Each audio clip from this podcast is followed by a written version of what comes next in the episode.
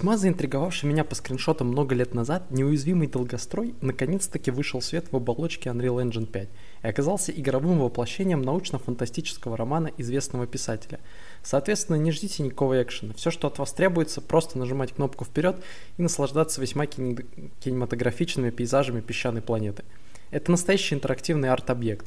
Можно было бы сравнить с прошлогодним Скорн, да даже там были хорошие головоломки и убогая, но все же шутерная механика. Тут же нету даже мини-игр с QTE. Вам всегда показывают, куда нажать. Так же, как и наше оборудование, радары и бинокль, сами показывают, куда смотреть. Просто наблюдай. В местной карте запутаться тоже невозможно, так как на Земле всегда присутствуют ориентиры. В голову также сразу приходит сравнение с Firewatch, где на протяжении всей игры мы развиваем наши взаимоотношения в забавных диалогах с собеседником на той стороне рации. Постоянные диалоги с выбором реплик это хорошо, только вот здесь наш капитан разговаривает максимально сухими рабочими фразами. Да и о нем самом, как о персонаже, мы практически ничего не знаем. То есть этот аспект игры тоже весьма слаб и не позволяет как-то ее выделить. Я, в принципе, никогда не был против жанра симуляторов ходьбы, но, блин, в 2023 году вы делаете интригующую фантастику, которая следует буквально всем шаблонам подобных игр, только в отличие от остальных она длится не 2, а 6-10 часов. Большинство людей просто 5 раз заснут, какое бы вы кинище не давали. Ну и не везде. Э, середина игры мне вообще не запомнилась, а секции внутри помещения сделаны очень лениво. Им крайне не хватает деталей.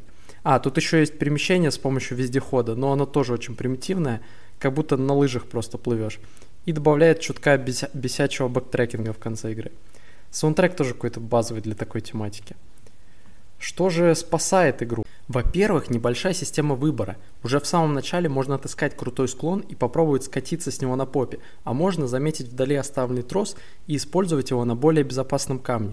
Да, это ерунда, но также изучая окрестности, можно узнать дополнительную крупицу истории – можно подвергнуть себя опасности или буквально повлиять на жизнь или смерть ваших напарников по экспедиции, а также можно прийти или не прийти к правильным научным умозаключениям по увиденному в разговорах по рации.